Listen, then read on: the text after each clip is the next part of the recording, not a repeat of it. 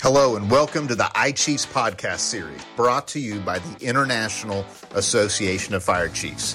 This is a podcast series not only for our members within the IAFC, but really for any fire service leader who wants to learn about engaging topics to our industry, innovation, leadership skills, and all the other emerging subjects that are important in our arena. I'm Tom Jenkins, Fire Chief of the City of Rogers, Arkansas and a past IAFC president. And I'm Sheldon Gilbert, former fire chief of the Alameda County, California Fire Department, and now ESCI Chief Development and Strategy Officer at the IAFC. We're glad you're here because this podcast is designed for you, the fire and EMS community. Before we start this week's topic, make sure to check out our library of episodes at iafc.org slash podcasts and subscribe to our podcast series at Apple Podcasts, Spotify, Google, or wherever you're listening to this podcast. If you think the content is great, be sure to share it with your crew and give us a good rating or a thumbs up.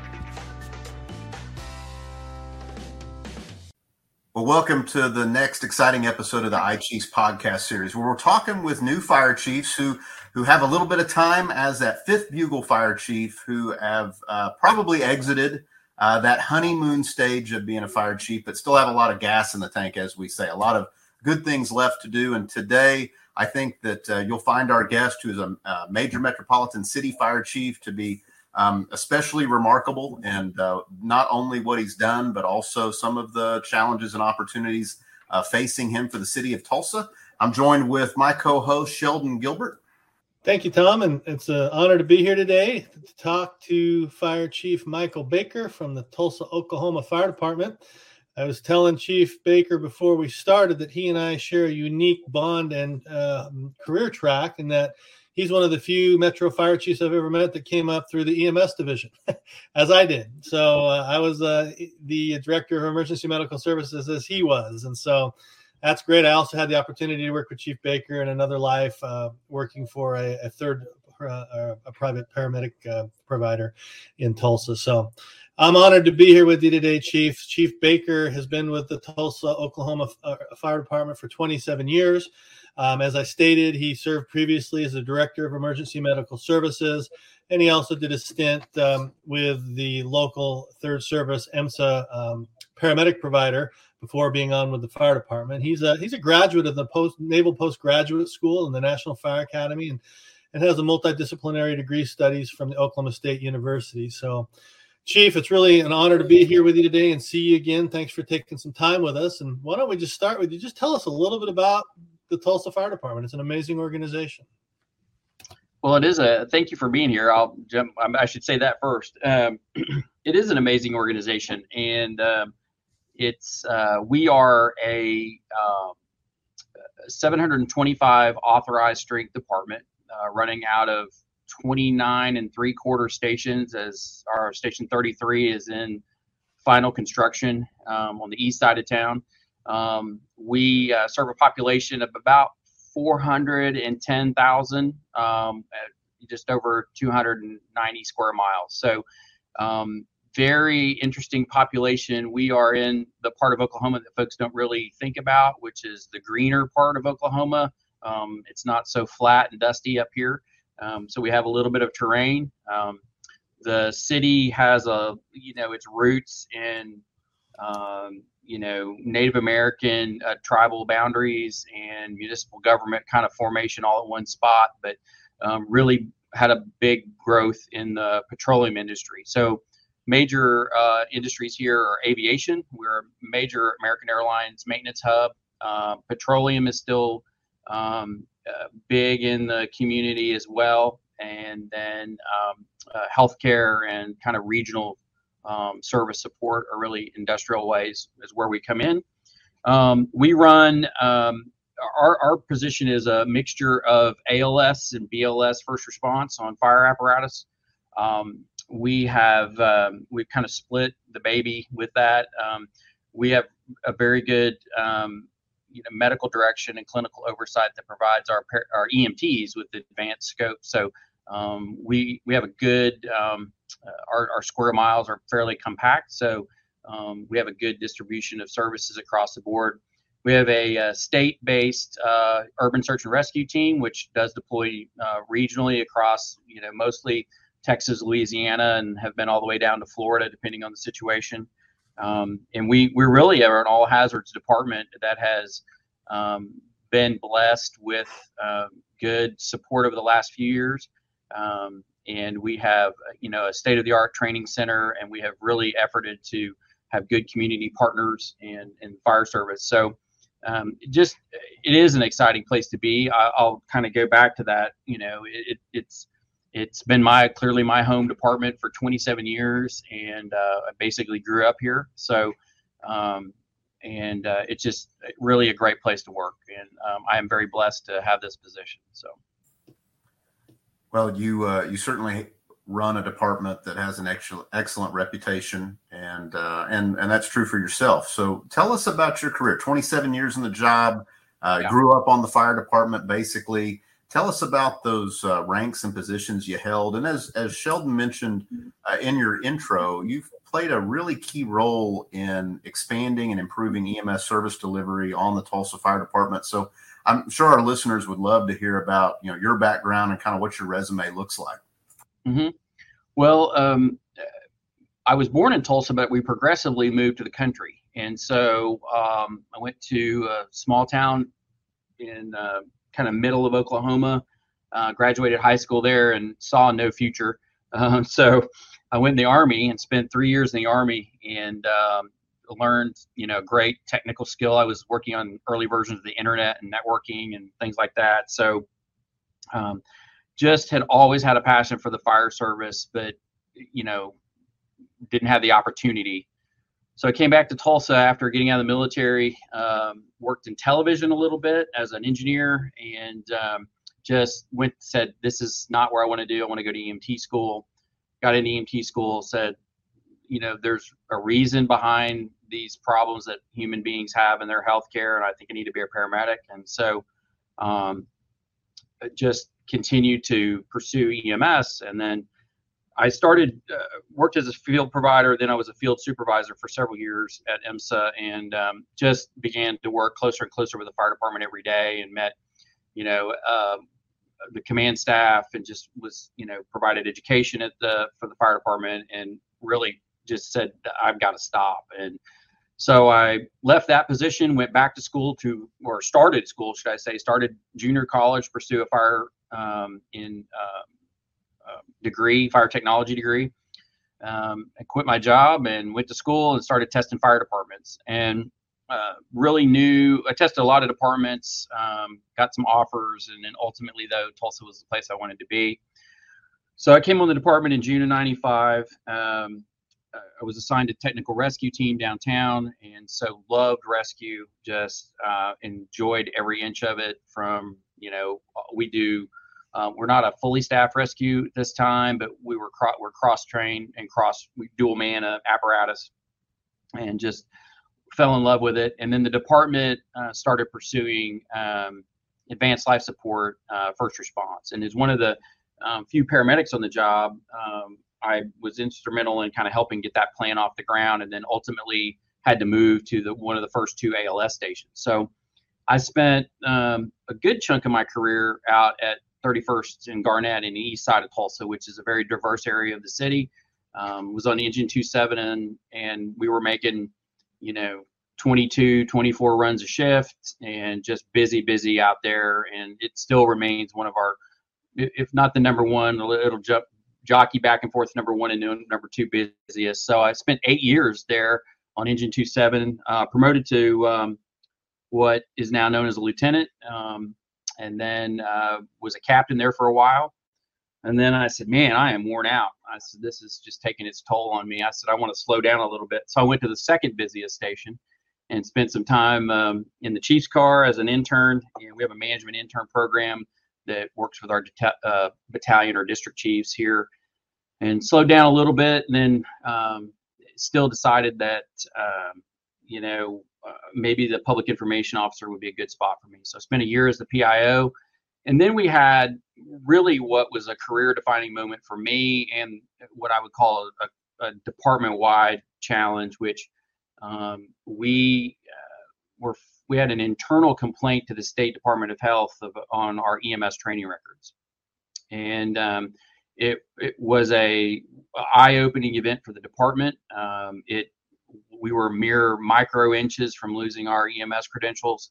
Um, we were, uh, you know, it, it, people lost their career over the event, and um, everybody um, pretty much, if you worked in the EMS branch or supported it, you were gone. And so, um, as a paramedic with ambulance transport experience um, and a staff officer at the time, as a captain, I kind of got a, hey, you should probably go over to EMS for a while and try to help out. And so um, that was on that was probably one month and then the next month they said you're now the acting chief of ems and i spent 12 years there. So um, ended up promoting through um, uh, promoting to chief officer in the ems branch. Um, and all the time from when i talked about going to school i really prioritized being a lifelong learner and so I finished my undergraduate or my associate's degree, went to Oklahoma State University, and uh, and then um, I ultimately finished up my master's degree from Naval Postgraduate, uh, which was an incredible experience. Um, and then went to the Executive Fire Officer program. So uh, just a long kind of career path. Um, and the reason that I ended up in EMS is that I couldn't really get out, and that that's that was a little frustrating. I think when you find yourself, um, you know, being the chief of a you know EMS system that's fire based, you everybody kind of bangs their head on the wall. But I think I look at it two different ways. It's first off, yeah, it probably hindered a little bit of my career development, but I wasn't going to let that stop my you know formal academic education. I was still going to go to get my degrees, and I was still um, going to go to EFO and things like that. But so I complained on one side for not getting to go to the field, but on the other hand, I think it forced me to think as in an innovative manner, and so I really saw that healthcare was, you know, a priority within the fire service, and it, and even now post pandemic, it, it's the changes that are happening now are incredible across the nation, and so I think on the other, what that did was it introduced me to, uh, you know, City Hall. It introduced me to community leaders, um, nonprofits that had, you know, um, impact on City Hall as well. Um, it brought me closer to the needs of the population of the city. Um, and so all of a sudden, I found myself um, really prepared. What I didn't realize was I was preparing myself for the current role. Um, and yeah, I, I, I don't know when it was. I would say it was probably about six or eight years ago. I began to have the conversation about what I was going to do down the road, and that this EMS gig was getting a little old, and I should probably find somewhere else to go. And um, as I hit my 20 and 22nd year, I just kind of was like, man, this, no one's retiring. The the command staff is locked up. Um, you know, I'm not I'm not getting any better sitting here. So I started applying for fire chief jobs and deputy jobs across the country. And so um, ultimately, um, what I did was I started applying because I wanted to get the experience of sitting in front of a city manager's desk and, and doing an interview or uh, going through the process. And and I really wanted to see if I was interested.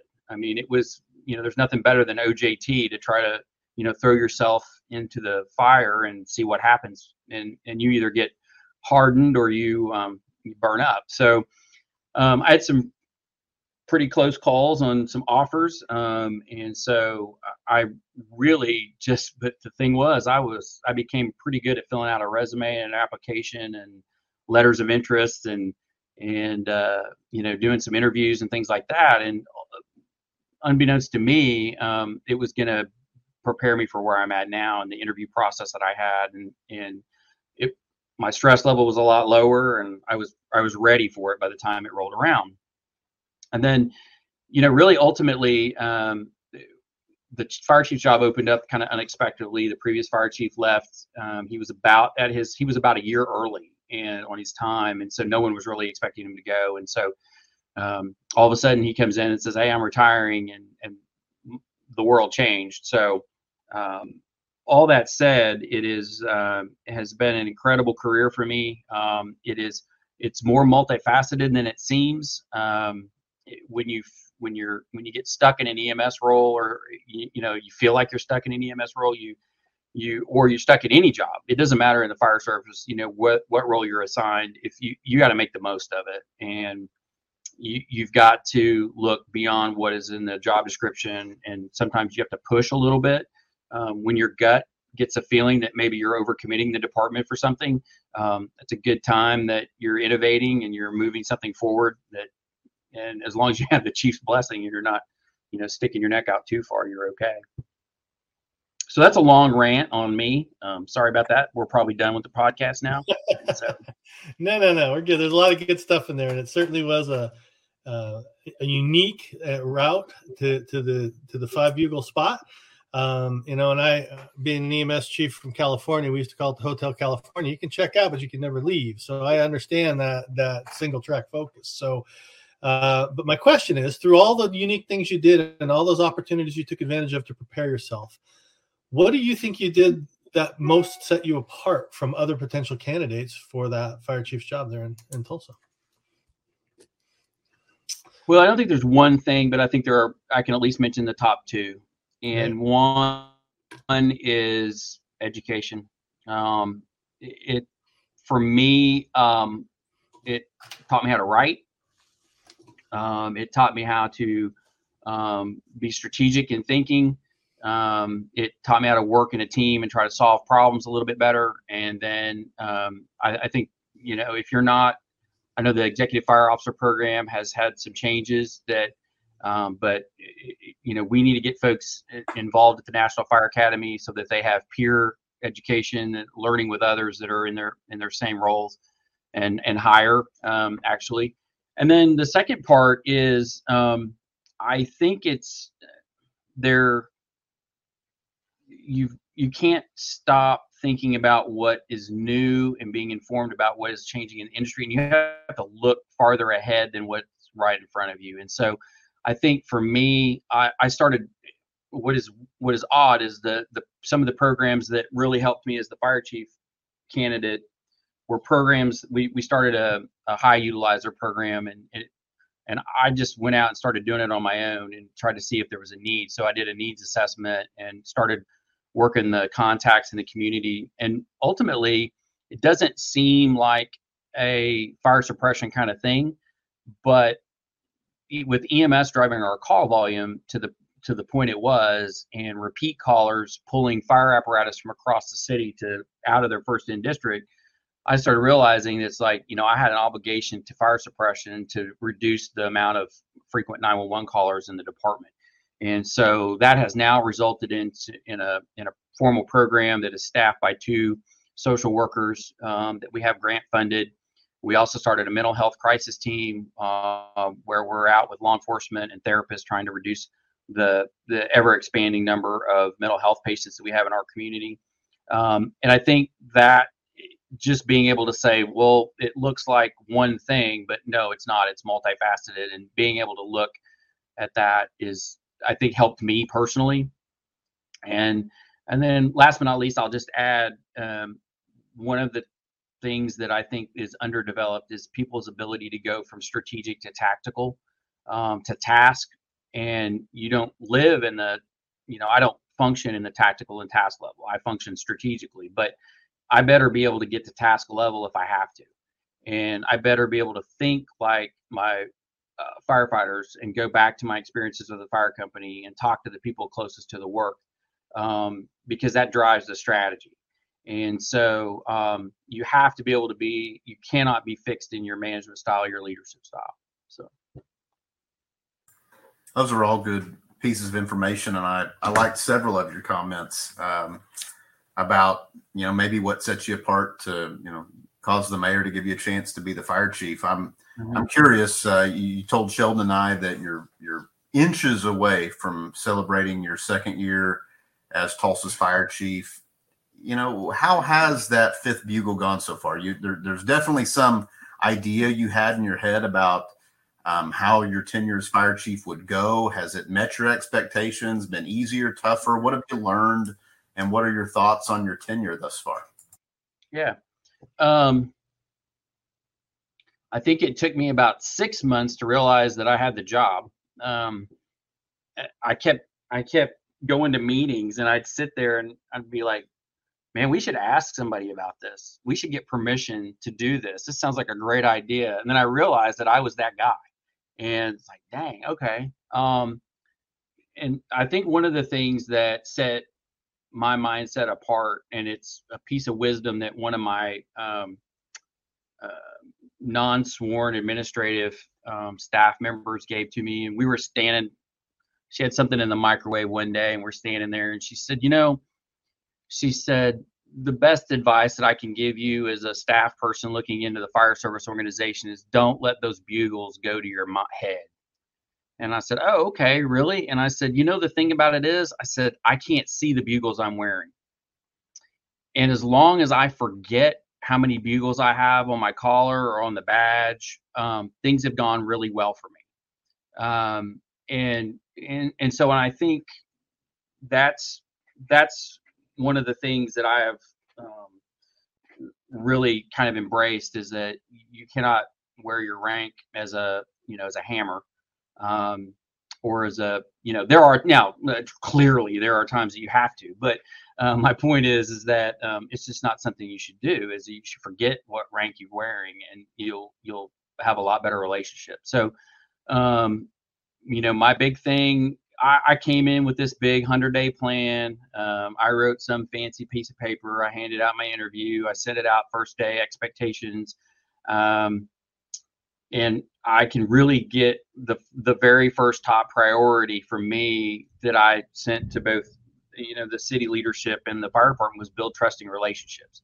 We had had a significant loss of trust in the department. I mean, we no one wanted to do anything. You know, no one wanted to promote or move anywhere. It was just it was pretty sad and and uh, I just said, look, let's find ways to build trust. And and for me, that has been being as transparent as possible and um, you can I, try to make myself approachable like we can have a conversation.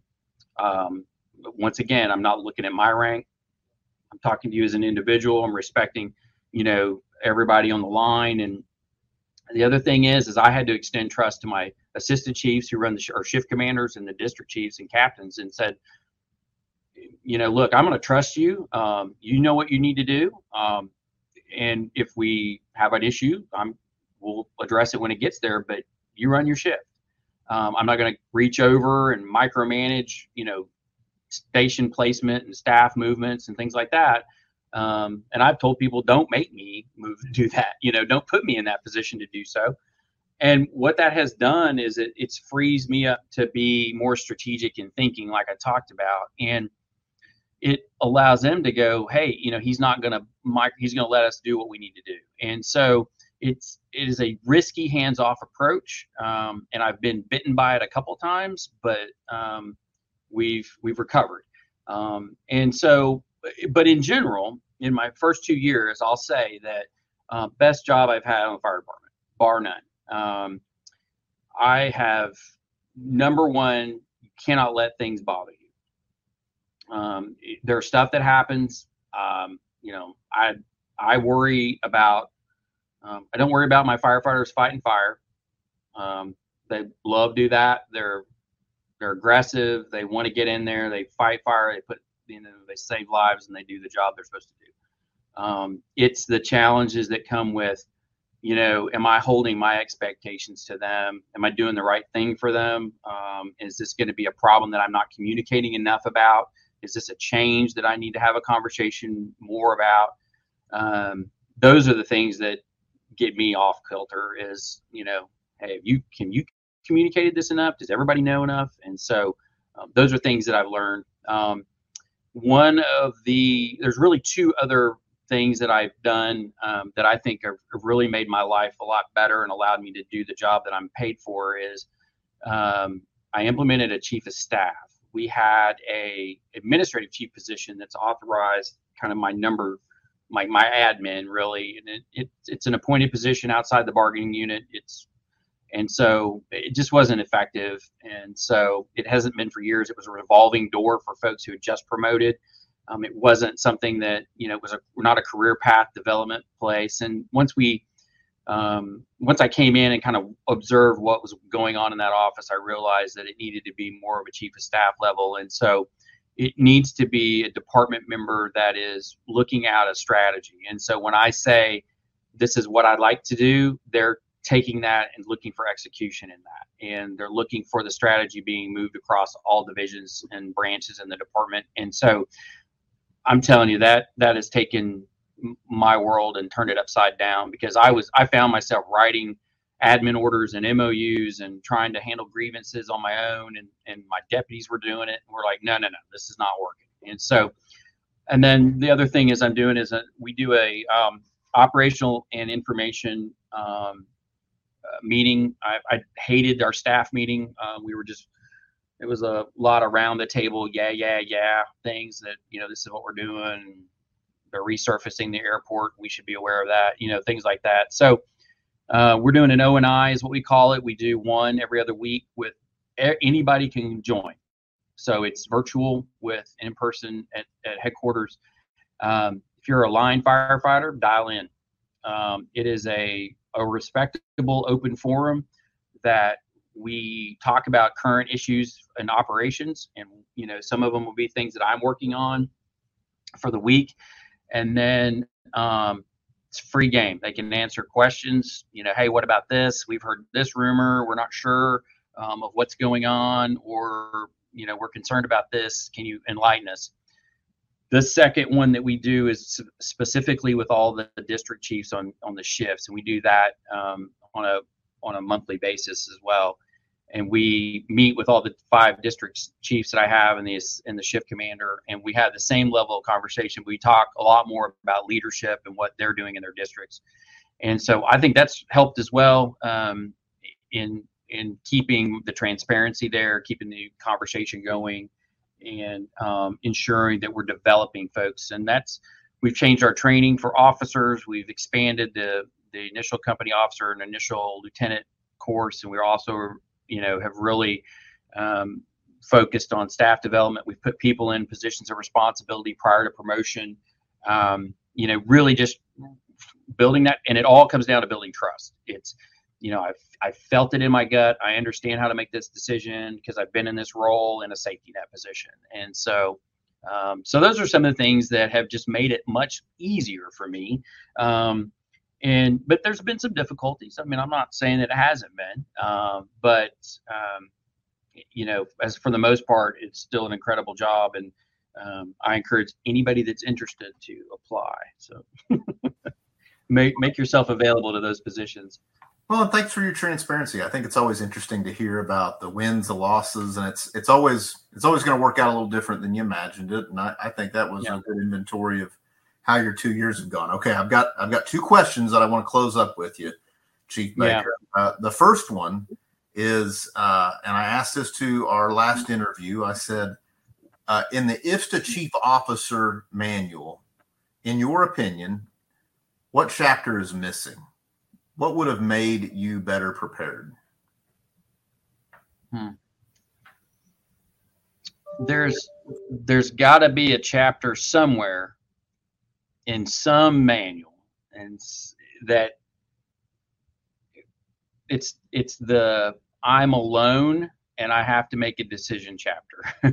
Um, it's you know i would love to have walked in and this is what i'm trying to do is i wish my predecessor left me a book of notes. Um, you you don't get you know if you came in like i did and it was i mean the office was empty. I mean it was done. And so I'm trying to dig through files and figure out do I need to keep things. And it, it, but the point is, is that you ultimately you're the decision maker.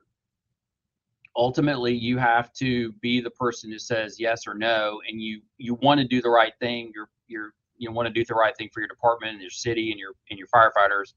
Um, so there's going to be a moment. What what was interesting is when I had to make some decisions on promotions or some pretty serious decisions I would wait and I would stop and I would think about it longer. And that actually frustrated some people because I quote didn't make decisions fast enough on some things.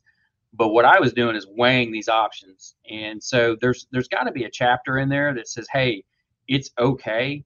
Um, you're going to have mistakes. You're going to have successes. Um, I, remember you reaching out to me and Chief Moore over in Broken Arrow reaching out to me and going, hey, if you need something, call me anytime. And I'm like, yeah, whatever. and then I realized, yeah. so you, you're going to have to call somebody. You, you should bounce some things off folks. And so um, but it's definitely one of those things that you need to have a little bit of a chapter that says these are the kind of the psychosocial aspects of being a fire chief and the, the stuff they don't tell you. So I love that. Okay. So, uh, you know, your journey's interesting in that, uh, oddly enough, probably some of the assignments in your career, namely when you went over to be the chief of EMS, that that's likely something that helped you prepare for the job, you know, that, that you currently hold more than anything mm-hmm. else. So with a crystal ball, you probably would have been more interested in it, but uh, it's worked out in the long run. It, for all those for all those firefighters that are listening to a podcast like this, that are that are company officers, mid-level chief officers, aspiring and upwardly mobile within their own organization, what advice do you give them? If you if you could go back in time and and and maybe even give advice to yourself what advice would you give those people who want to be fire chief in order to help them be prepared and and shorten their learning curve based on your own experience? Uh, the first thing that comes to mind, and the thing that I I mentioned a little bit earlier, is being able to move from strategic through tactical to task level. The reason I say that is that I I was guilty of it as well. In fact, in my job now, I think more about how I behaved as a firefighter and a captain than I did when I was a firefighter captain. And so, um, here's the thing: is that we and and and chief officers often forget this as well. Is there we every layer in the department works on a different work cycle, and so when your day is uh, respond, handle the situation, come back and wait, respond, handle the situation, come back and wait. You're not, you're frustrated with headquarters. And you're frustrated because fire chief hasn't authorized shorts yet. You know, um, that we we haven't gotten a new truck or we don't know about this, know about that. What I'm doing is thinking you know, I'm having to wait for municipal finance to do something. I mean, I'm very slow process. And so what I would tell folks is that get take a moment to to talk to those folks above you and maybe even below you and understand where what their perspective is because it's going to be different and even though we're all on the same team we all work at different rhythms and it's have some a little bit of compassion. Like I need to understand the firefighter rhythm when I'm trying to do something. It's not. We need a strategic alignment. We need a, and I think it's Anthony Kastros that says it's an incident chiropractor. Um, you need everybody to get in alignment, and so, um, and that's that's why we do the O and I, and we have a, an ability for everybody to hear. And so I, but the same thing works for them is that when they're frustrated with headquarters when you're you will find that your life is much more pleasurable if you at least understand where folks are coming from from their perspective. And that that requires you to get out of your office go out there and sit down and talk to somebody. Um, i'm not sure if everybody knows that fire stations have coffee pots and usually iced tea um, and they're it's always ready to go and so you should be in there and um, and, and it doesn't need to be on the big incidents. It's always it's the little ones that I have the best conversation with. You know, we're sweeping up oil dry, waiting on a wrecker, um, and, and so and that's what those are the things that bother me when I'm not out there enough. Boy, I get my gut tells me you need to be go talking to firefighters. So, um, so just understanding the position that everybody sees every day, and that will go miles because what you're going to do is you're going to guide your career based on the knowledge that you're going to have to move from tactical to strategic. And that is the biggest leap for some of our captains and chief officers to do because they're not understanding that, guess what? I'm asking your long term opinion. This is not about two weeks out. We're talking 10 years out. Um, and that sometimes is a hard leap. Well, Chief Baker, we appreciate that you've joined us here for this iChiefs podcast series on on chiefs that are finishing their honeymoon period. You've offered a lot of information and, and some valuable insight into you know the makings of your own career and what has made you successful and even some of the challenges that you face. So thanks for being with us here today, Chief. You're welcome. It's been it's been a pleasure. It's always good to catch up with both of you. Um, and uh, I just really appreciate the opportunity to share a little bit about our department. Well, we've been uh, visiting with Fire Chief Michael Baker of the Tulsa, Oklahoma Fire Department, talking about his nearly two year tenure there in Tulsa, doing a lot of good and innovative things. You can stay in touch with Chief Baker and the Tulsa Fire Department and what they're doing by visiting their department's website. That's the cityoftulsa.org slash fire, or follow them on Twitter. Uh, their handle is at Tulsa Fire. A lot of good information today, talking about preparation and gaining experience through the ranks, even sometimes experience that you don't necessarily desire in the in the time that you get it. But it's a long term journey. It's important to stay in touch and be nimble. Uh, that task to tactic to strategic level thinking. Uh, get experience and realize that even Chief Baker, after 27 years in the fire department and two years as chief, still describes it as the best job he's ever had. So, for those of you that want to do it, there's some hope out there.